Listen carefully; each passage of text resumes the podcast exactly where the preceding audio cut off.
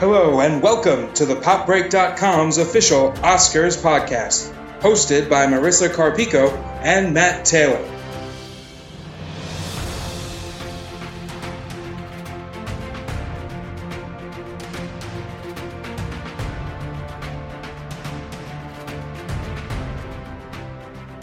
Hey everyone, this is Marissa Carpico, the film editor at the PopBreak.com. I am here with our TV editor, Matt Taylor. Say hello, Matt. Hi, everyone. Uh, and we are back for another episode of the Way Too Early Oscar Pod, although it's basically Oscar season now, so we're just the right on time uh, Oscar Pod. Um, title's still the same, though. Uh, and we have a couple things to talk about. There's a couple new releases that have come out. Um, we're calling the two J's and also Downton Abbey. And uh, Matt is going to go over uh, everything he's seen at the New York Film Festival so far. He's got a couple of screenings left, but we're going to do, he's seen most of them now, and a lot of them are a pretty big deal. So we're going to do some of them now. Um, let's start with uh, let's start with Judy.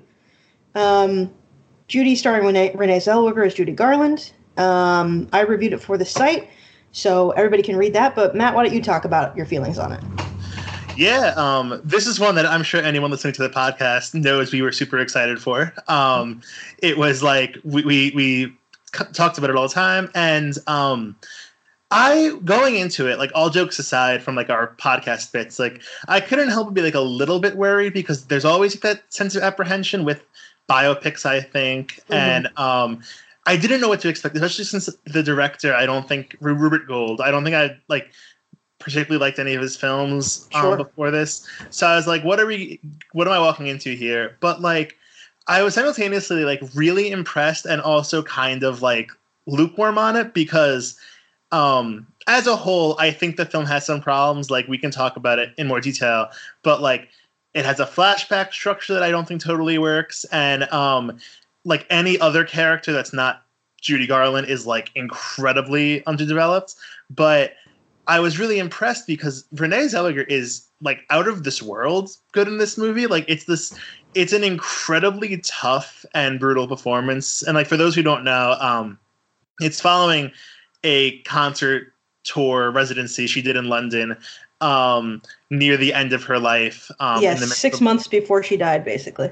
Yeah, like in the midst of like um, a career low in America, even though she was still very popular in the UK, and um, it was um, it follows her during this residency, and the performance scenes i mean renee is good in every scene but the performance scene where she like where she's singing and also like sometimes under the influence are like so fascinating and incredible mm. to watch. And i mean we're both huge fans of renee but like i genuinely did not know she had this in her. Like what i always liked about her was how like she had great screen presence and she has like this incredibly charming um like leading lady affect to her. And this is like raging bull st- um shit basically. Like it's like yeah. it's like it's so lived in and brutal and um fascinating to watch. And i like i was i'm just so in awe of it basically. And i like i'm happy that this is like the performance that has kind of gotten a lot of steam and is like the de facto front runner right now for best actress because it's like the sort of thing like i can fully cheer for beyond being a stand like just like it's like it's genuinely one of the best performances of the year. Yeah. That raging bull uh, comparison is great because it's it's very much that it's transformative in the same way that de niro is in that film. Because um, like you know at first and i say this in the review like at first blush like um, renee and judy do not seem like actresses who exist on the same planet let alone like could right. be played one could play the other um, but she is really uh, the choices she makes are really shocking. Like I, I was I was like, this is like a channeling. Uh, like there were times where I was like, God damn, she must have done so much work because there's prosthetics going on and some and some makeup stuff and that and that helps a lot the dark the dark contact lenses and the and the hair is very effective but it's also just the um as as someone who's watched a shitload of garland films uh, and picked up on these. You know, there's it's easy to pick up on her ticks realistically, especially later in her mm-hmm. career. Um, and Renee gets so many of them right. Like I, I mean, the teeth are a little much, but the but but the rest of it is like the way she grabs her hair uh, all the time and mm-hmm. its moments of excitement is like such a Judy move that I was like, oh, brilliant, brilliant. Every time it happened, I was like, yes, do it. Um, but yeah, I don't know. She's just uh, fantastic in the film. And I, and I see your point about. I, I think the problem for me isn't so much the um, the flashbacks because like those feel like they're doing something for me uh, in terms of like showing the sort of personality disorder that is created by the studio system. Um, you know, the not eating and the and the addiction and the not sleeping and all this stuff that like event then bears, you know, subtle um, like bears bears out subtle, subtly in her um in her like last when we see her in the present as Renee. Mm-hmm. Um, the problem for me with that was that they didn't draw stronger parallels to what they show in that flashback stuff to what's happening with other characters because like there's so much there that they're implying about like the way her all of her relationships with men are just reduxes of uh, her and Louis B. Mayer. Um, mm-hmm. In whatever way that was, I mean, there's the sort of I don't know. I mean, uh, you know, there's no nece- like direct implication that there was a sort of Me Too situation of like actual abuse, like sexual assault or something. But when he puts his hand on her chest when she's like 16, it's like Jesus fucking Christ. Like, yeah. even if it wasn't a direct thing, the shit she must have gone through. And no wonder she can't pick a husband to save her life. Um, and like, there's the stuff with the older woman who is minding her in the past and the um, the Jessie Buckley character who is minding her in the present. And like, the way the gently adversarial re- relationship they have right off the bat is because she's been so trained to distrust women, which are the people who would help. Realistically, you know, that's how these structures stayed in. You know, such a handmaid's thing of like, mm. like you know, the other women helping keep each other down in this weird way because this is the way they've been taught to sort of, you know, get forward in this in this system and like it's all in the way that they look each other, but never like it made explicit. And I kind of wish it had been. Um, mm-hmm. But I I liked a lot of it. I think it was the way I think uh, to watch it, and the thought I kept having throughout it was that it's not it's not really the a traditional biopic. Let's say it's like a. It looks to me. It felt like a drag show where like do you know what I mean? Like somebody does yeah. a theme and they do only songs of that one actor or actor, whatever, that night. And like it's like Chad Michaels does Cher, you know, does mm-hmm. a Cher show, whatever, or like um, Coco Montrese does like a a Janet Jackson thing, and just does a bunch of songs or something. And like that's what it felt like of this, the way the songs are used to like express her emotions at all times and always to make us think about where Judy is at all times, like humanizing her through the hits that we know her from was so smart to me. Um, and I, I don't know, I just thought it was really thrilling to watch, but I, I do think it's like made for a very specific audience, which is probably not the, uh, well, it's definitely not the normal, or not the normal, but um, the, I don't know, historically typical viewing audience, which is really for like, you know, straight men. Um, yeah. it's just like so not for them that I I hope that it doesn't get ignored by the Academy, which is still, you know, trying to fight back from being just straight white men. Well, I think it's interesting. Um, I saw this in a sold out screening at my local theater, but like my brother and I were the only people there under the age of like 50, I would if I had to guess. And yeah. like the AARP crowd was like going nuts for this movie. Like it was like it truly was like everyone like male male and female were thoroughly enjoying it. There were a lot of positive reactions that were very loud, and I was like, we don't have to we don't have to audibly react to everything, but like they but, uh, certainly. Uh, but you were. can see how it happens because it does feel like a stage show. Like you're yeah, actually there watching a stage show. So performances are so incredible. Like the her like the um various musical numbers.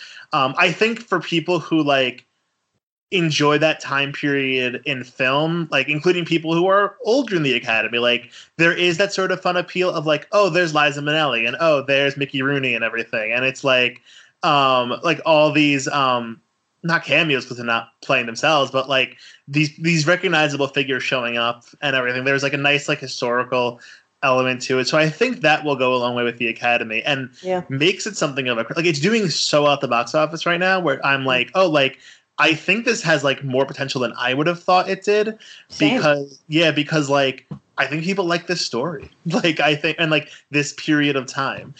and um, I think we're finally getting to a point slowly, but um, like where we're reevaluating a lot of what it means to like be have like be like a difficult celebrity, quote unquote, and like we're like starting to understand that um, like re like recontextualize the stories around Judy Garland and everything like that, and other celebrities in the same boat as her, and um, so I think that movie, like this movie's coming out at just the right time.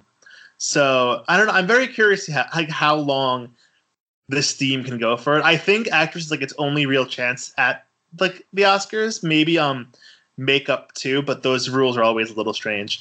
Um, so like I'm very curious to see how it goes. I think there like it has a lot of potential at the at the final awards, and I I really do think she might win this. Like she's campaigning really smart. There's no one else really like a, as like a big threat to her. It's it's interesting. Yeah, yeah. No, I mean, I think it's it's it's making shitloads of money. I mean, the per theater average was like the best of uh, of the weekend it was open. So yeah. It it was like 6,000 6300 basically. Like that's ridiculous. that's like per per theater average number. I mean, that's that's that's some fucking endgame shit. Do you know what I mean? like Yeah, it's really impressive. And like they went wider than most movies do that are doing a platform release. Like I mean like I had it at New Jersey opening weekend at like three theaters. So like yeah. it's like they I guess Roadside knows what they're doing with this. Like Yeah, the release the release um uh, schedule pl- and and like you know plan is brilliant. I mean, they they're clearly raking in the money from it. And this week's average is slightly lower, but still, the fact that it's still making as much money as it is is like incredible. I mean, my my screening was absolutely packed for sure, and it was like you know not even the first screening. So I don't know. I I'm, I also hope that she gets it. Because so far I haven't seen anything that has is more impressive technically or or anything eh, honestly. I'm and like it has such a easy there's such an easy chance for it to go campy in a bad way, but it stays perfectly like it walks that line of camp of like it's it's com- in, in the way that a drag show does of like completely yeah. effective even though you know it's completely artificial yeah it's the sort of camp that i think only people who like are aware of judy's reputation amongst like yeah. the gay community will get it like my brother and i definitely like shot each other looks and like smiled at various points of the movie but like it's very easy for people no. i think who don't know about it to be fine yeah it's it's funny because i like described that to someone and they were as camp to someone and they were like well i didn't think it was funny i was like that's not what like no. i was like what do you mean and he was like that's what camp is i was like no what what do you do? oh my god like so much more than that yeah i was like no that's God. I, and then I had to be like, listen, I know you did, like, you have to consider that this is not for you and why you're not thinking about that. Um, subtweet. But uh, I said it to their face. It's fine. No, it's totally fine. Um, but yeah, I, I, I mean, I think it's very good. I hope more people see it, um, especially young people, because there are people who don't know who Judy is, which is shocking. Um, let's children. talk. yeah, literal children. Although I had a, a driver once recently who had no idea who she was, um, like in their 30s uh, or 40s maybe.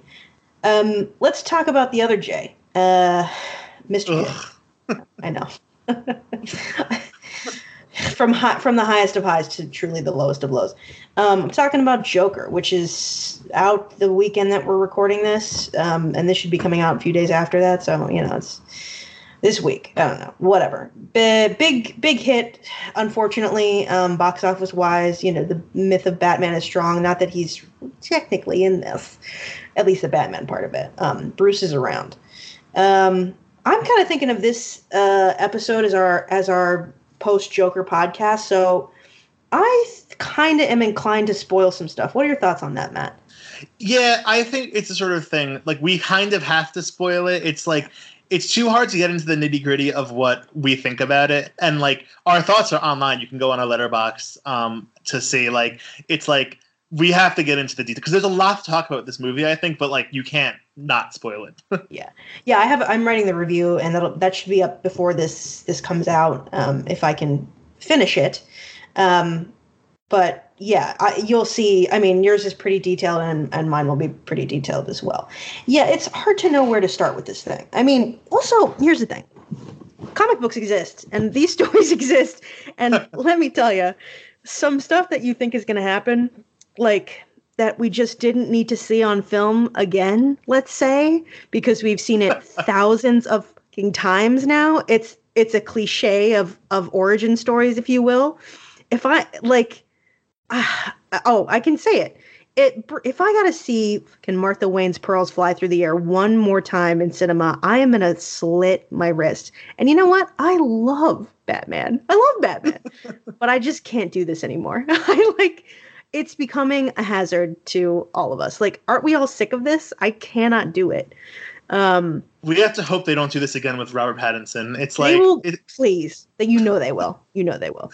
Enough's uh, enough. yeah they're going to cut to that kid. You know, my favorite, I said this on Twitter, which is me being an idiot, but um, my favorite part of the, the Bruce standing in the aisle, you know, looking down at his dead parents for the thousandth time. My favorite part of that is that they talk about super rats on the news at the beginning, and we never see a super rat until Bruce is standing over his dead parents. Two little super rats run by in the background, and I was like, cinema. like it, it almost turned me around on it. I was like, great, the super rats have finally come in. You see one shortly before that when I forgot what's going on. Joker calls somebody on a payphone, and oh, when he's getting into the payphone, you see one run around the corner, and I was like, "Whoa, like those are big." they're, huge. they're like dogs. Um, damn it! But yeah, I loved that super rat moment because you know that was the only twist on that imagery that we've seen. Um, but I don't know. I, I will I'll do a quick synopsis, I suppose. Um, Joker is Arthur Fleck, which is not technically his name in the comics, if you believe that lore, whatever. Um, but yeah, whatever. He's some stand-up comedian wannabe who is actually mostly spends his days and nights as a party clown or a rent a clown, if you will. I mean, he does other things.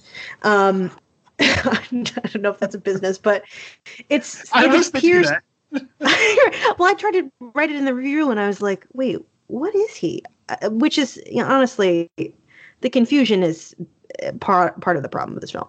Um, anyway, he he has a condition, um, thanks to some neurological damage that we eventually find out about. Uh, uh, that makes him laugh uncontrollably at inappropriate times, like when he's nervous. Um, and boy, does it sound like a Joker laugh. Um, and then, yeah, he, uh, I don't know, it's stupid. it's so stupid. He slowly goes insane, I guess, because some, I don't, he, uh, where to begin? I, how about you try this? I'm, it's such a mess some Wall Street bros who I guess not Wall Street technically, but you know, like no, they say finance bros later. He they say Wall Street guys. Okay, but the, the Wall Street guys, the Wall Street of Gotham, um, they um, who also love Sondheim, and I guess um, love Sondheim. as as frat boys do, um, yeah. they they beat him up, and it triggers like him to become um like I didn't even mean to use trigger, but there we go. I, yeah. I, I guess it did. Um it like leads to him I don't know, like becoming like a a symbol of like like ang- anger like like in in the community yeah, and like I, this is I I'm tired because I didn't sleep very well, but I also could not define what he becomes a symbol of and why Gotham suddenly starts wearing clown masks because they're like is it is it class war- warfare? Is it? Okay, yeah. So I, I don't know. It, it's I mean it's definitely an eat the rich thing. Somebody there's signs that say kill the rich and, and resist, which is fascinating. Um, but I don't I don't know what people see in him or or why any of the things that happen lead to him becoming a symbol at all. Like there's no connectivity in first hour and a half of the film, and it's two hours. So, so this is actually like leads into what my main problem with this movie is. Um, just like this movie, whether like I don't I don't know the latest. I don't know if they're can if they're admitting that it's supposed to be like a comment on political times or not. I don't know. Like it seems so clearly meant to comment on like where we are now as a nation and like the very heated political climate. But it's so clearly made by someone, Todd Phillips, who like doesn't understand what's going on right now and it's just like man people are angry. And then like that's like the depth of how much he understands about what's going on. Like not even like basic cable news shit. Like it's like he truly just like wow, like it seems like everyone's mad these days, and like this is the movie that comes of that, where it's just like this guy murders three men on the subway, and they're and the, the whole world goes insane and is like, yeah, eat the rich. And I'm like, I, I'm like, wait, what is this? Like, who's on his side? Like, who, like, it's so confused, but that's what happens when you let someone with like a middle schooler's understanding of politics make a movie that's supposed to be informed by politics. Like, it's like, it's it's just it's so painful and i mean like we there's so much to discuss with this movie but that's my main thing yeah. it's like you're set up for disaster when you can't even articulate what the political point of the movie is yeah. Yeah. I mean, we both had to do it, and I'm still not sure we've said it. it's because it's, it's so muddled. And like, uh, the thing for me with all that is that it feels like someone, you're, you're absolutely right, who not only hasn't been listening, but literally died six years ago because. like the big political movement in it is kind of like occupy wall street which like okay, work, but like we're a little we're a little past that. You know what I mean? Like you yeah. can't you can't just take a resist sign and then be like, LOL, is it prescient? And you're like, I mean, not really.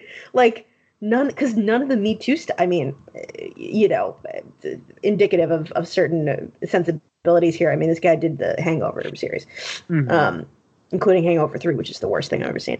Um, but like, none of that is in even like he maybe defends that woman before you know on the from the financial bros if you can even call it that. I mean he's just laughing uncontrollably. Um it's accidental. But like the it's a me too nightmare the rest of the film. And like oh yeah. some of some of that it's aware of because there's the zazie beetz character who has the most thankless role i've ever seen as like a neighbor who he thinks is cute that it's eventually revealed he imagines a relationship with. Um which is honestly a good thing because she was so nice to him so fast that I was like, this is absurd. Like, yeah, women are not dumb. Women, a woman would see that guy on the street and be like, holy shit, I got to cross the street. She wouldn't be like excited to have him come to her door and like surprise kiss her. I mean, you would freak out. You'd freak out. She literally um, like admits to stalking her on her way to work and she's like lol that's quirky. And i like it's a testament to how low the bar is for todd phillips where i was like man like that's a todd phillips character. And then i was just like oh it's a fantasy? Oh okay. Like yes absolutely. You're totally right. The fact that i i for a chunk of it believe that it was real was like yikes. That's indicative of the women i've seen in these films i mean i'm surprised her name isn't just woman uh, not that i know yeah. i know her name in it either like currently i just called her zazie Beetz.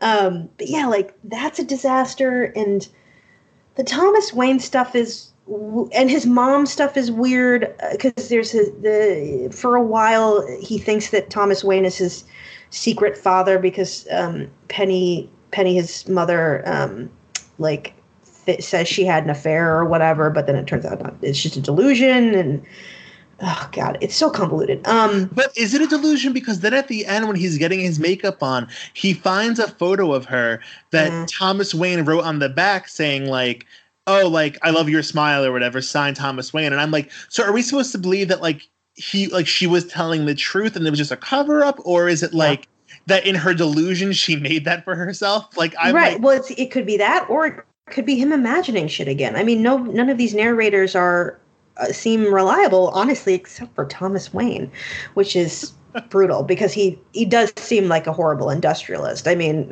realistically, like he's obviously a problem. Like if it if the if the movie is indeed taking place in the 80s, which is what the description on Letterboxd says, which I can't imagine is correct, um, since all of it visually is coded as the 70s like mm-hmm. i i don't understand um like I, I don't get what they're saying with thomas wayne because like i know he represents a sort of rich guy thing which like we can all connect to of privilege and power and stuff and like perhaps his death and the way it's the way it happens because of the clown uprising if you will jesus christ. What, a, um, what, a, what, a, sentence. it's so stupid. Um clown uprising uh, will is part of what motivates Bruce to become also not just not just a vigilante but a f- philanthropist you know what i mean like he's going to be a better rich person if you will jesus um it's so stupid.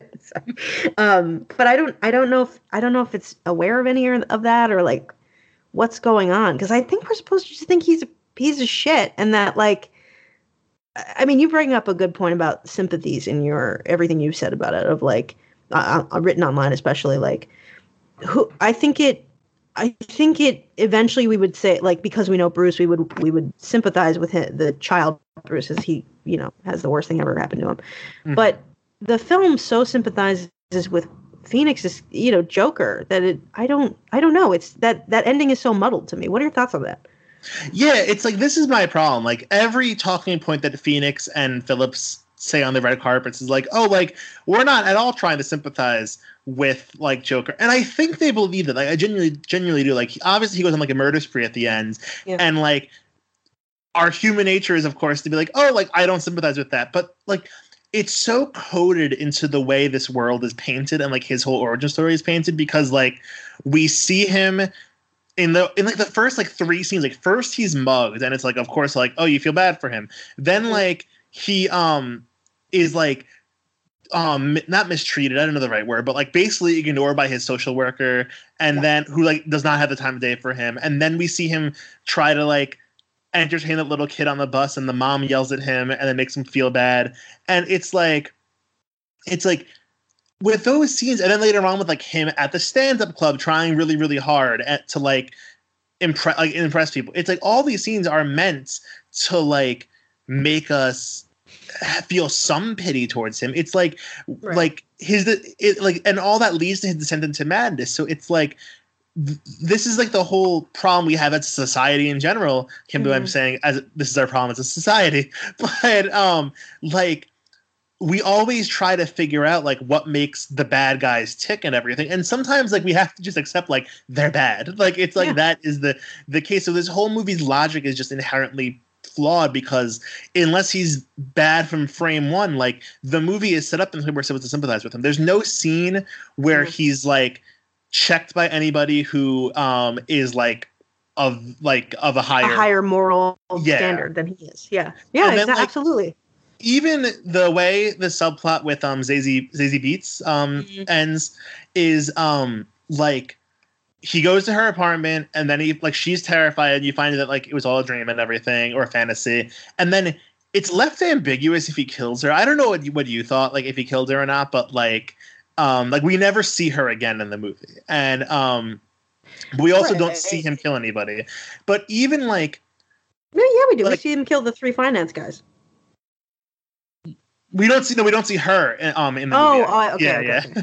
no, yeah, we see him kill plenty of people, but yeah. um, yeah. But, I thought you said we don't see him killing anybody. I was like, Matt, what are you? What? I've seen him kill far too many people now.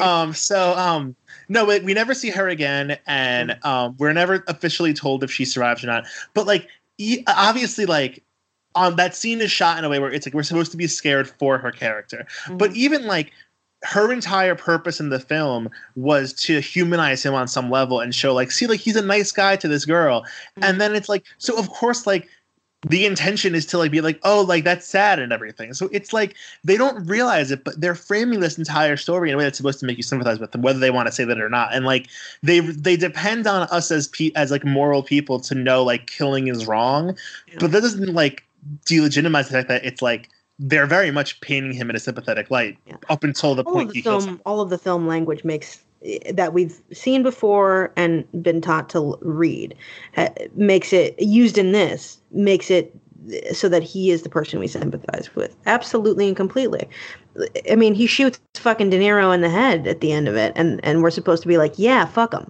you know what i mean uh, Which is like insane. whatever and the thing that's my other thing the thing that i find so thin about it is that there's never really a reason given for why everybody's so mean to him realistically. I mean, he's weird, but like why would the woman on the bus react that way? He the kid is yeah. not upset. He is laughing. Why would she get so nuts? Like it none of it makes any sense. Like things just happen because they're supposed to happen.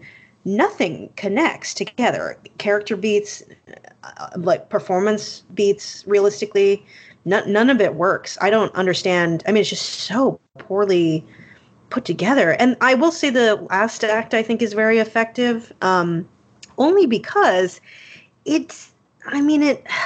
I don't know. It's taking. It's the thing we've all been building up to, and it's the part of the film that is the like the least resistant to the outlandish comic book bookiness of it, which is the film. The rest of the film is trying so hard to avoid, you know, acknowledging and and all the marketing, all this bullshit has tried so hard to avoid acknowledging that this is a comic book. And the only things that work about it are the parts when it gets so baroque that it becomes comic booky. You know what I mean? Yeah, I'm not sure if I totally agree. Like, I think like the, there are like little moments throughout the last few sequences that like kind of worked for me. Like I enjoyed, not enjoy, it's not the right word. Like yeah. him like walking out to the um De thing, like him practicing coming out for the De talk show. Like I was yeah, like, oh, like great. I was like, this is like weirdly kind of enter- uh, like entertaining in like the most basic form. Like I wasn't like bored. Like my biggest problem with the movie is that it's very boring, and like those scenes kept me at least somewhat interested. And I like there is some suspense in the scene of him on the talk show, but like I I was never quite like enthralled by it in any way, or like even really like in, interested. No, I, I, wasn't either. But what I'm saying is the rest of it is so bad that that stuff works. Yeah, I mean that's that's fair. That's fair. Yeah, like there, no, I mean don't yeah. get me wrong. I don't think any of it's good. I mean, again, the pearls must we? Um, like all the best scenes are in the second half. Yeah, uh, all the best scenes are in the last thirty minutes. Let's be real. Like yeah. it's it's not good for the most part. And the things that work best about it are a the comic book stuff and b the stuff that they directly steal from uh, King of Comedy and and Taxi Driver, which are the two biggest influences that in this of this thing, and why it so clearly looks like the '70s, even though it's allegedly the '80s. Fucking horseshit. Because yeah. at, like the him practicing scene is like full De Niro in the mirror shot. It's the you talking to me thing. It's just mm-hmm. I do, like all of it is so fucking contrive from other shit, and like the talk show stuff De Niro plays that role because he was the Joker character in King of Comedy. I, it's just, it's absurd to me. I don't know. There's just so little there there. I, I cannot believe. Like, it's doing the reason that for me it has to riff on all these other things is because if it didn't, then there would be nothing there. The only thing giving it any meaning is the way it's riffing on stuff. Exactly. I like at first when they when the trailers came out and I was like, oh, like this is just like gonna be like what con- I, I think I tweeted about it months ago when the first trailer dropped. Like it's like this is gonna be similar to how fanboys were like Logan's actually a western. Like this is like yeah, oh like fucking Shane. Shut up. Yeah, like this, I'm like this is Joker Joker's taxi driver, and it's like oh like it literally is because they desperately needed this movie to have some sort of meaning, so they just like took a better movie and like like made them lead character Joker, so that it's like oh like there we go. It's a comic, comic book remake of a classic, and it's just like, but without any of the artistry that Scorsese provides, any of like the, you know, um, thoughtful point of view that Scorsese provides in those movies. Like those movies really do consider toxic masculinity, and this movie has like a, if I'm being generous, like a baseline understanding of toxic masculinity, if that. And yeah, um, totally. So it's just like I don't know, like it's the sort of movie, and maybe this is judgmental of me. I don't know. I don't. I really don't care because the fans are so annoying for this movie. Like, this movie is only twisted and disturbing to me if you've like never watched a twisted or disturbing movie before. Like, it's like, it's like, like I'm just like I I find nothing about this troubling whatsoever. It's like other be- movies have done this better. As like not even you don't have to even have to go back to the 70s if like you don't want to. Like um Lynne Ramsay did this with You Were Never Really Here uh, with Joaquin Phoenix, like, and it's a thousand times more effective and disturbing. And it's just, I'm like, this, like, there's no need for this movie to exist except for like people who only watch comic movies to get their version of Taxi Driver, and it's not even good. And I just, yeah, it's it so exists it's so, so men can explain, and I mean not you obviously, but men can explain to me why it's important that we see yet another reason uh, or a piece of work that tells me why a bad white boy becomes a bad white boy, as if it isn't fucking everywhere. Children. Um, it's literally even in the news. Like it's like read literally a newspaper in the last ten years. You fucking idiot. Um, subtweet. Uh, but I think we should quickly talk about the Oscar prospects because we've shit on this piece of shit that wasted our time enough. Um, I retract anything I might have said about a possible best director uh, just before seeing it when we did our sort of silly wild ass guesses. Mm-hmm. Um, but and I also I don't I mean I, I don't know. I think that his acting thing is in danger. Although I will say film boys are really into the film as if like I mean Michael Moore's said that dumbass thing today or yesterday maybe about like the only dangerous danger to society is not seeing this movie which is just like all right we're done now. This is we have to cancel uh, america. We're done. Um they're done. But uh what are your thoughts? Because you have you hated the performance. Well first of all just a comment on the michael moore thing because i like w- what is it with straight white men thinking that uh, like like we, we don't know about the threats in society. Like it's like it's like we we the already know. They think we don't know is because they don't realize they're the threat to the rest of us. We know. Like, We've been done new. It's like it's like oh okay like I don't like I know I'm like I don't know Michael Moore just stop go make the documentary. um but um anyway back to the awards prospects. Um yeah so I I really did not like Phoenix's performance here uh, not because he like he's not necessarily doing anything wrong. I think like you know he's an incredibly technical actor, but this is like a, a, a textbook example of like why method acting is not good if like mm-hmm. you don't have a director working with you that understands this. Because like it's like he's constantly at a 10 like it's like every scene no matter what it calls for he is going all out but there's no consistency in the writing or the development of his character. So the Joker we get in the scene where he kills the finance bros is totally different from the scene at the end where he kills De Niro. It is like his version of the Joker changes from scene to scene, and it's it's the sort of thing where I'm like, yeah, I guess on one level, like he's frightening. Like I'm like it's like it's a scary performance on on a certain level, especially in like like there's one scene where he kills a guy with scissors that where like, I'm like, oh, like this is pretty scary, but like as a whole, if you look at it as a movie, it's like a not a good performance. Like this is it's just like a collection, like a YouTube reel of scenes that like, yeah. oh, like, but without any connecting tissue. And it's like I already know Joaquin Phoenix can do this, but you can see him do better performances in You Were Never Really Here or The Master, like like when he works with a, direct, with a director with talent. and it's like so. But like, regardless of what I think, like this is the sort of shit that the Academy eats up, especially when a man does it. Like like make no mistake if a woman did this performance it would be called like a vanity project and dismissed like in a week. But yeah, they'd be um, like she's a disaster career ruining. Right and it's like but this is the sort of shit they love in the academy. But i don't think he'll win like for a number i think he'll be nominated but like i don't know if he can win anymore with this. Like the mo- I, I underestimated how like even though i don't think the movie's disturbing it's like it's so aggressively feel bad and boring where like I just don't think it has that like quality to where like the voters will be like, oh, like I really want to like watch this movie. Whereas like Adam Driver in Marriage Story, um, mm. uh, Jonathan Pryce in The Two Popes, like all these performances that like are also getting buzz have like and the and the actors have narratives like are much more rewatchable and like light. So I like that goes a long way. And also I just think what makes it lose its steam in every other category, like including Best Picture, which I don't think it'll be nominated anymore. No. It's just like, yeah, like the press is so volatile around it. Like, you know, it's yeah. like like Warner Brothers would be like making a terrible call if they let Ted, Todd um what Todd Phillips ever give another interview. Like it's like they need to pull him off the campaign trail. Like it's like he can't do that anymore. They have Just Mercy to campaign, which is a crowd pleaser. Like it's like there's no need for this. They have Phoenix, they can just push for him, yeah. and then like it's too risky otherwise. Yeah, no, I agree. I mean, I think you're.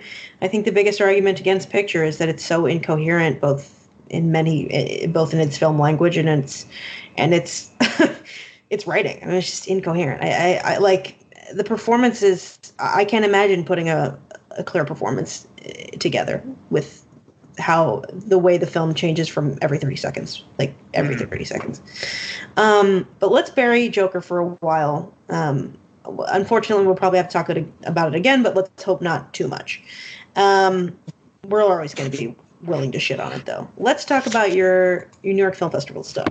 Um, you saw so far you've seen uh, what eight nine uh, one of them is a something we'll be talking about in our uh, and the winter still is stuff in a couple weeks, months. I yeah, know. I haven't seen I'll be seeing nine in total, so I've only seen six so far. Yeah, Oh, I'm doing okay. the math. Okay, yeah.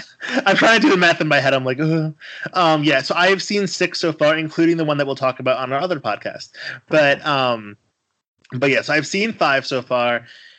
It's it's exhausting. New York Film Festival is an exhausting festival, but it's always worth it. It's it's such a treat if you live in the tri-state area, even if you want to go for like one movie.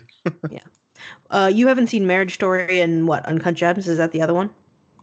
Yeah, I haven't seen Marriage Story and Uncut Gems, which I'm sure we'll talk about when they come out actually, because they'll be players this season. And then I'm seeing um I still have to see Saturday Fiction, which is a Gong Li movie that I don't think has American distribution yet, but I'm going with a friend and we both love Gong Li, so I'm excited to see it. Okay, cool. I just want to make sure I didn't bring those up yet. Um, so why don't we start with uh, Zombie Child? What are your to give us a little quick rundown about the plot and, and a, a quick sort of synopsis of or how, how you feel about it? yeah, so Zombie Child is actually the the worst film I've seen so far at the fest, which is not like necessarily to say it's bad, but um, it's it, we're starting with the low, which is nice. Um, Mhm. it is a French film, um, kind of a horror movie, like, but I don't even know if like it would technically qualify. It follows a group of girls at a boarding school in France, and um, they have a um, a student from Haiti transfers um, into the school, and Oh boy. um like and this group of girls in like freshman or sophomore i don't know what the, what they're called in in france but like they're young students um they become like fascinated by her and they want to like um they invite her to join like the secret society that, they that they have and everything um and they keep asking her questions when they find out that her sister is like a voodoo priestess priestess Mm. or um and they start talking to her about that and um as they learn more about her culture and um like where like where she came from in Haiti and her family one of the girls becomes um really obsessed with like possibly learning voodoo herself. And it I don't want to spoil it in case anybody sees it because like um it all basically is leading to this one big final scene which um is part of the movie's problem.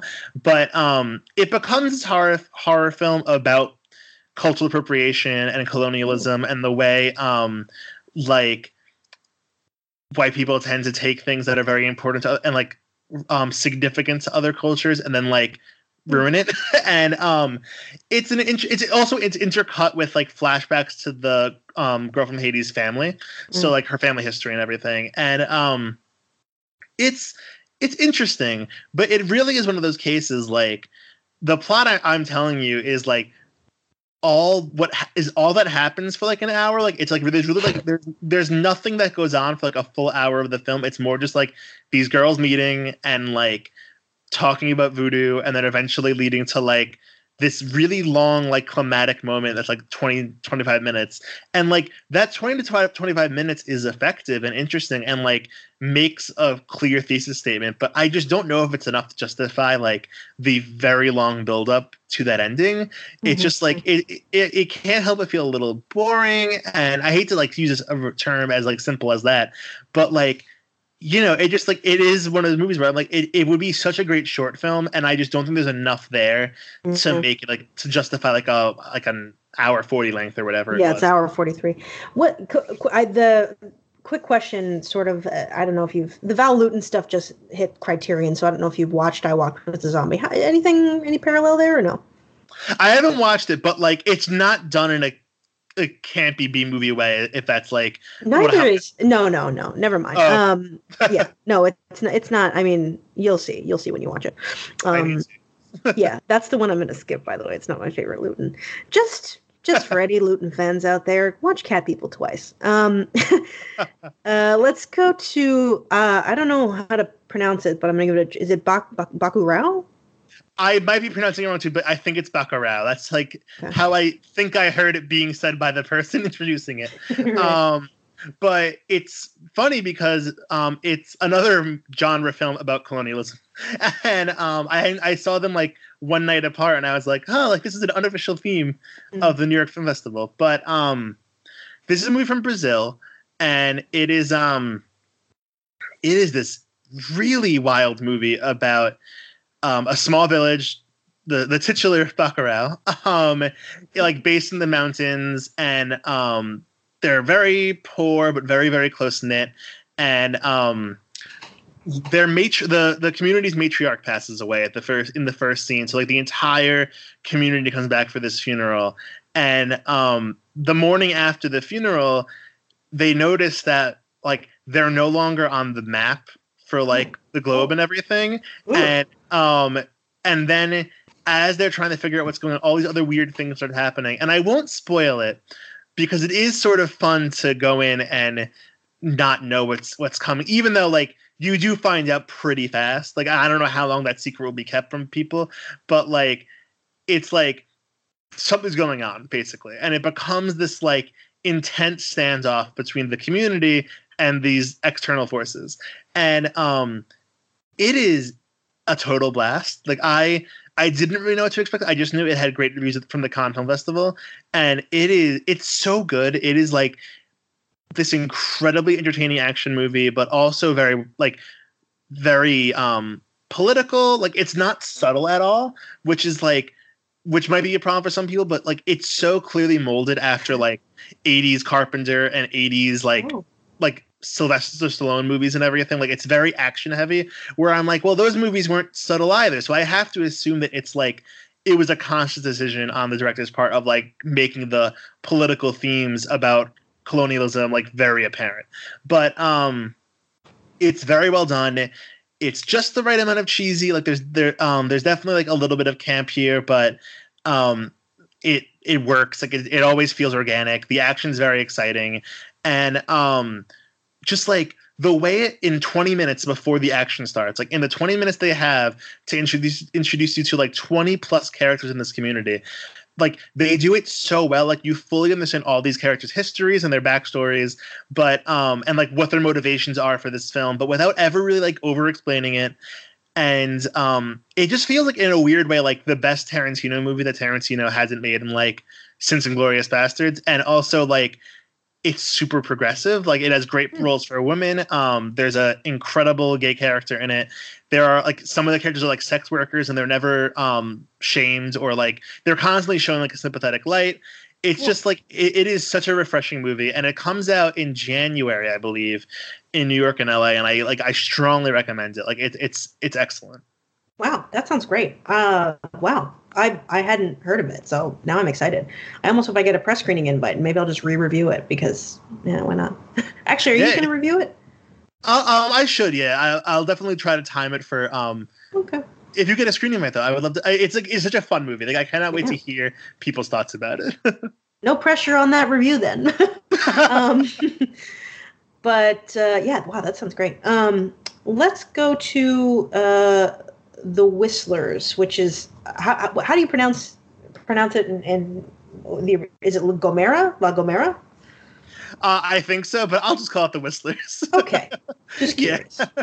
um, but I think it's La Gomera. Um, but it is a Romanian film that, Mhm. um, like, it's also kind of like a genre movie. It like if I had to compare it, like, I guess it's kind of like a Guy Ritchie movie, um, in like in tone, which um doesn't always work for me, but it worked for me here. This is a really fun movie. Um, it follows a crooked a crooked cop who is working with a group of criminals to try to free this drug dealer from prison um, because this drug dealer has hidden a lot of money and they and like he wants the money and then like of course everybody involved has their own motivations for for finding the money and everything and there's a lot of like double crossing and um, plot twists but what makes the movie fun and engaging and and feel original is that it constantly jumps around in time. So like it starts off li- with a linear narrative of like this is this crooked cop is being recruited by these criminals to free this guy and this is their plan. But um but then at random points it will jump back in time to show a different character's backstory and how they became involved in this scheme and then you learn new information about like who their allegiances are really with Mm. um, and it's a very fun structure that that goes a long way in making the movie feel fresh um, like it might have been like the crowd of it like it was a great crowd at the festival but like it was such a fun theater experience that like made it all feel so new and interesting. The twists come at like just the right time, and it has this really fun element, which is where the American title comes in, where these criminals like communicate by whistling to each other, and they have like this whole language developed essentially. Um, and it's just it's a very fun movie with just enough originality to make it like feel fresh, even though it's like when you really boil down to it, it is just your standard gangster movie. Um, I don't know how well it will do on a rewatch. Like I, I could see it like when you fully know where it's going to go. Like it just that fun is not there anymore. But like there is quite a bit that's interesting. And I also should say the one other element that stuck out to me is like it's and I, it's always hard to go into this with like um international movies because like you don't know like I don't know what like social politics are like in Romania, but um like the gender politics are very dated. Um and it, like that did sort of i'm like oof like these women are very underwritten and like get naked a lot. But it was just like it was it was the sort of thing though where i was like eh, like the movie still works enough even with like it's just more of like in the back of my head like yikes the optics. But it is a very entertaining movie and not as effective as bacurau in terms of like just rewatchability and fun factor but like it's it's a crowd pleaser Yes. Okay. This sounds. I, I really. The, I like read the description of the plot, and it sounded more serious than what you're saying. So I just. yeah it's funny the description of the plot on letterboxd i'm like that's not quite it like it's Okay. like Okay. it's like it's funny like i was like i went in expecting one thing and i'm like oh like this isn't really the best way of describing this movie Okay. Yeah, because I was like, wow, I, am I reading? I, I I clicked around a bit.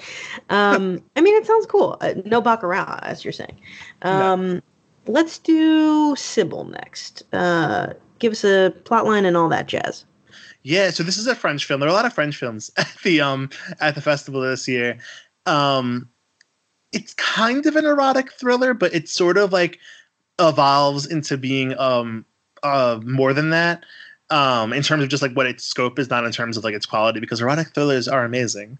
Um but it follows this psychiatrist who has decided that she wants to give up um her profession because she want like she's always wanted to be an author and she decided to give it up, give up her patience in order to write novels. But she has writer's block, and um, like a lot of people doubt her ability to be a writer. And around the same time that she's planning on giving up this career, she is introduced to this um, this new potential patient played by Adele X. Char- uh, I'm gonna butcher that last name, but it's the girl from Blue is the Warmest Color, who I've not seen in a movie since then. so Oh, it's- Adele Archiopoulos or something like that is the way. yeah Yeah.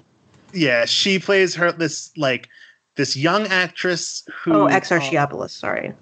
oh yeah um she's she's a great actress and um she plays this young she plays an actress in the film this young woman who um is pregnant with her co-star's baby Oh. and um the co-star happens to be married to the director of the film so um she's like kind of having like a breakdown and she needs this um the this therapist to help her out and um the therapist only agrees to keep seeing her because it like inspires her to keep writing this novel. Like she's stealing material from this woman's life to create this, this novel she wants to write. And slowly like the, the psychiatrist becomes more and more obsessed with this actress and the actress is kind of obsessed with the psychiatrist too and they develop this like very codependent relationship where they're like they're like living through each other and everything. And it's like it, it takes a turn at the halfway point that i won't spoil here. It's not a major twist but like a new element gets added that's kind of interesting and um it's a weird movie. Like it kind of changes tone halfway through but not in the way that feels intentional. It more just kind of like i think they've run out of s- something to do with the erotic thriller and they kind of make it something a little different. But um it's very compelling throughout the whole movie. Like i was certainly never really bored. Like there's a lot of um like twists and um like I mean, like to be honest, like it's an erotic, it's an erotic thriller. There's like there's very well done sex scenes, um, and the lead performance played by Reg- um, Reg- Virginie Efira. I don't know. I'm not even gonna try a French accent. um, like she's phenomenal. Like it's such a it's such a weird performance that she has to pull off because like her character is like you know, like becoming obsessed with this woman, but trying to maintain this level of professionalism. And it's so compelling. And um, she has great chemistry with whoever she has to share a scene with.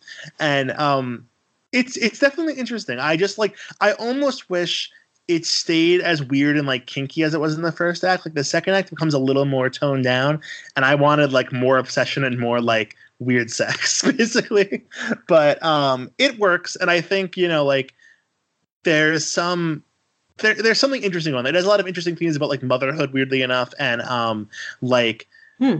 um because the main character because the the woman the patient is an actress like there's a lot of like meta jokes about the film industry so um there's something there's there's a lot going on in there i don't want to like totally discredit it but i just kind of wish it like stayed into the, in the erotic thriller box that it started off in it doesn't have distribution yet which is kind of disappointing because i think like like it's it always sucks when like there's a like how so many international films just like never quite make their way here because um, of just distribution deals. But like it is worth seeking out if if you can, or if it if, it eventually gets some sort of distribution deal. I am sad that it's not good because I I mean I, we talked many times about how much I love an erotic thriller, but also the concept for my um, if I were ever wanted to just get rich quick, the romance novel I would write is not far from that. so I'd read just it. say it. I listen. Someday y'all are gonna get it dropped on your heads um, under a pseudonym that I will only tell some of you. Um, anyway, um, yeah, damn that was. I was hoping. I, I feel like I keep waiting for um, Adele Exer Sh- uh, Shopolis or whatever to have another really good film. She was in a film with um, my beloved Matthias Schoenaerts like last year, I think it was, and uh, he was like a race car driver, and they had the, like they met up somewhere, and then they had this relationship, but then it goes like really dark, and I was like, I'm I'm really not interested in like tragedy. I would just like to watch them make out. Like I I didn't sign up. For Oh this. yeah, no, they're Um, both gorgeous. Like yeah. they're both two of the best looking people in the world. Absolutely. I remember that movie was I went straight. I saw that thing at like 8 a.m. at the Alamo, and I was and on like a fucking Saturday, and I was like, I absolutely have to see this. And then I saw it, and I was like, you know, why? Why did we? Why these these people are beautiful? Can't they just be beautiful and racing cars? I mean, my God, what's what's the point? Why are you doing that? They had that at Toronto. The whatever year it came out, um, they had it at Toronto, and um, I like fully was like considering seeing it purely because I'm like they're both good looking. like it's like that five my my five Kinsey scale status was just like fully beeping like p- hot people, but um, God no, I um, like it, it's a shame, but I'm just happy to see an erotic thriller in any form. Like we need more of them. Um, let's go with the final one that you've seen so far. Ouch, Jesus. Sorry, I've been um, I hurt my hand. What I thought was rock climbing, but was actually carrying groceries the other day. Um, Synonyms uh, is the final movie that you've seen so far. Uh, let's talk about it. Go ahead. You you go yeah yeah this movie is fascinating um it is it's one of like the best reviewed movies of the year so far um so like like you know i don't i don't know the oscar legitimacy of it yet but like if it is submitted for best um foreign language film or international film by um Isra- israel um i would like i think it has a chance at a foreign film or international film nod. Um but we will never know until they literally announce the nomination so we'll see. But um so it is an Israeli film, but it's set in France, and it follows this um, this twenty something man from Israel who just completed his um, his, his like term in the military, which they're all expected to do, and um, he becomes like very disillusioned with his country after um ser- after serving. And he really finds he's tired of like the nationalism. So he Hmm. decides to um run away to France, where um, he ends up meeting this young, very rich French couple who um, take him in and like they both become kind of like obsessed with him in like a vaguely sexual way, and um, like the the um, the boyfriend in that couple is a struggling author, so in a, he's like he's um he basically asks the Israeli man to like if he could write a book based on him, so they start hanging out a lot, and um, it just kind of follows this man throughout like various chapters of his life in France, trying really, really desperately to um to shed his his identity from Israel and become like a a French person and like trying to find a place in society essentially. And it's very much ingrained in um the current politics in Israel. Sure. But um I will like and the director has even said it's partially inspired on his life, but um like it feels very relevant just I think across like nations right now like just the idea of like feeling betrayed by your home your home country and like trying desperately to like fit into another but like is that even possible? And um i think it's like it's like this fascinating movie that's like very like weirdly very funny. Like a lot of the little chapters of his life are um like kind of hysterical. And it's a mm-hmm. very weird sense of humor. Like um i saw it with a friends and we were both like in hysterics with people in the theater, like at various points, like fully laughing. And I was sitting next to an elderly couple who like did not laugh once and kept looking at me whenever I laughed as if like I was like laughing at a funeral.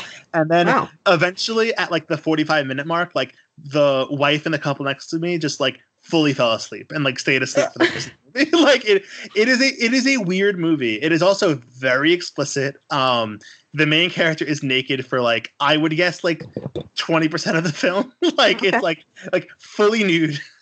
um like he even has like an erection at one point. I was like, they're allowed oh, to wow. show I'm like, they're allowed to show this on camera. but um but like it, so it's a very explicit movie, but it is like it's fascinating and very funny, but also very smart. And um I was just like kind of like stunned by it because I really didn't know what to expect other than the fact that it has very positive reviews. And it's like it's such a such a smart movie and just like totally original. Like you never know where it's going to go. And like it's sort of free in its plot. Like there's there's not too much happening at a given time, but like I thought it was so compelling and um just like really ballsy and interesting of just like just a just a strange like a strange but very confident movie and i i was so impressed by it again like not for everybody like you have to have a lot of tolerance for like like up close penises and like weird humor but i i thought it was Sorry, it was that was a that was a phrase i just really was not prepared for. There's an extended scene like that's the name not... of my memoir. No stop. Like, that's horrifying. There is an extended scene in the film like one of the chapters of his um his like saga through france is um he becomes like a cam boy for a porn site like which like for those who don't know is like someone who like basically records themselves masturbating and um like it is like simultaneously one of like the most like the strangest things I've ever watched because there's an extended scene of him like trying that act for the first time, but also like it's a hysterical moment that like I was fully like dying over. Like it's just it's one of like the funniest things I've ever seen, but also like again like fully not for everybody. Like I think the couple next to me was like like about to faint. Like it's just it's it it I don't even know if it's gonna be rated R, but like it, will probably be NC-17. I don't know, but it does open in New York and LA, LA at the end of the month. So like oh, if you're in, okay. Yeah, if you're in the area, you can see it. Um, it probably won't expand much further, but um, it's worth it. It's it's definitely worth seeking out.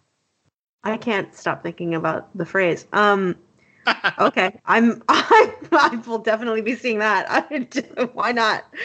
Uh, there's a there's a lot of pe- there's a lot of penis. a lot of penis. I mean, I should probably get to you know um, what's it called Euphoria first, but you know, uh, the more the better. Um, so, the year of the penis.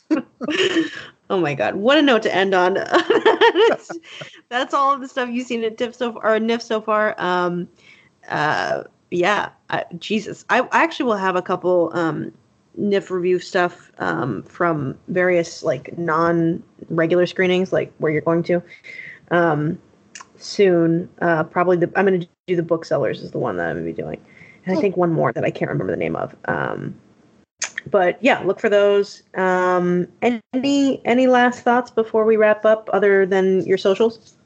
Should we say anything about Downton Abbey? Or oh yes, I've completely forgotten about Downton Abbey. Um, it, it, it can be so quick, yeah. yeah, I completely forgot about because we were just chat on Joker for so long. Um, Yeah, the the basic basically the wrap up is uh, there's possibility that Maggie Smith will get nominated. I think she'll get nominated at the most, but I don't. I doubt she'd win. What are your thoughts? I don't think she'll win, but I do think a nomination is within the realm of possibility. Like she won, like did she win like every year she was nominated? Like it just like she was like a an unstoppable force. Like the entire '60s, basically. Yeah, I think so. Yeah, like it's like she's just she's just such a big deal, and um, I I do love her. I I don't quite like. I would nominate her for this movie. Like I think this movie is like very charming, and as someone that has never watched the show once, like I was like fully into it. But mm-hmm. like you know, she has one nice scene at the end, but for the most part, it is like every time they cut to her, she has some new like one liner and that's like the extent of her character but it is she's she's funny. Like i did quite enjoy um quite enjoy her performance and i wouldn't hate the nomination but yeah, i would neither, makes, i mean it's kind of a weaker category this year. We've talked about that um but mm-hmm. yeah i mean i think it would be fine. I think the part the thing of it is that you and i are definitely not getting the context of watching the whole show because the whole show is kind of about what what is her character who's her who is her character gonna pass the the down titular Downton Abbey onto, um, and that whole scene, last scene is about that, and also about the fact that like, listen, Maggie Smith's old. You know, we almost lost her to cancer not that long ago. Mm. Uh, I I wouldn't be surprised if it's a kind of like near the end of her life kind of Oscar nomination. You know what I mean?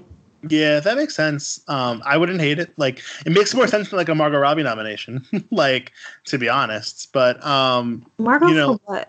Oh, for yeah, what, duh, Jesus. the, what's the movie we devoted a full episode to. he who must must not be named. You mean? Um, yeah, we're not going to even talk about it. Uh, yikes! Yeah, absolutely. Jesus Christ! I mean, listen, I love Margot Robbie. Love her. Oh, yeah, same. But, that was not shade at Margot.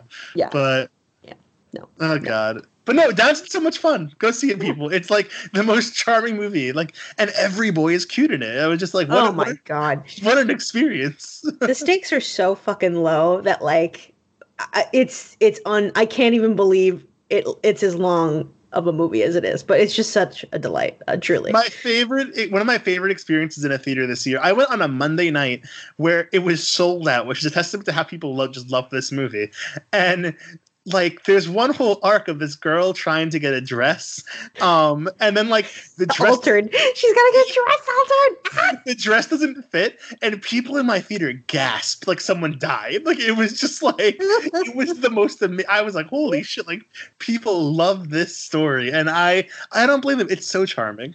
Yeah it's it's utterly watchable in just the most wonderful way. I almost wanted to see it again because it was just so it was such light viewing that I just was like, God, isn't it isn't it nice to escape and live in this nonsense world where like the biggest fucking drama isn't even that the king and queen are coming; it's that the silver keeps disappearing. It's like so funny to me.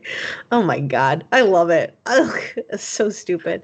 It has a um, whole assassination subplot that they really just like they brush off so fast. They're just no like, one gives a shit about it. It's amazing. God, it's so it's so nice. Like God, maybe I'll see that again too. like right? I mean, it's so fucking easy to watch that I I would watch it. I truly almost went again the other day, and I was like, I have no reason. I never watched the show for more than four episodes or whatever, up until the the Pamuk uh, twist. But that's it. I that's it. That's all I've seen, and I still was like, should I? Do I have? Do I have time? Like no. Um, I suppose we should talk about Lucy in the Sky next time. Once you've seen it, um, you can read, read my review on the site. Um, I have tons of shit coming up. I am uh, crawling along for the next two weeks. Um, I don't think you've got anything coming up except for your NYFF coverage, basically, right? Yeah, um, on the TV side of things, you can. I reviewed The Politician, right. Ryan Ryan Murphy's wild new show, um, and I reviewed Modern Love, which is coming on Amazon Prime on October 18th, I think.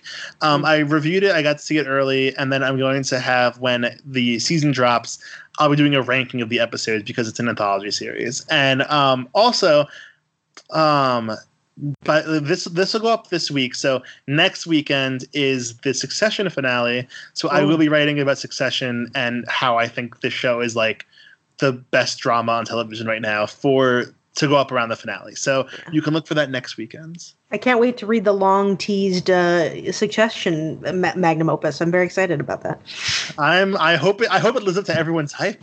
like Yeah, right, I- it would be such a disappointment. You, you guys are all like in love. Um, I'm at Marissa Carpico everywhere. Matt, where are you? Matt I'm at Matthew one. Okay, cool. Um, yeah, that's it. Tune in next time. I'm sure we're going to be starting to post and, and the winter still is very soon. Um, I, I don't know. I, I'm I'm tired. All right, thanks for listening, everyone. Yeah, yeah, November-ish. All right, thanks for listening, everyone.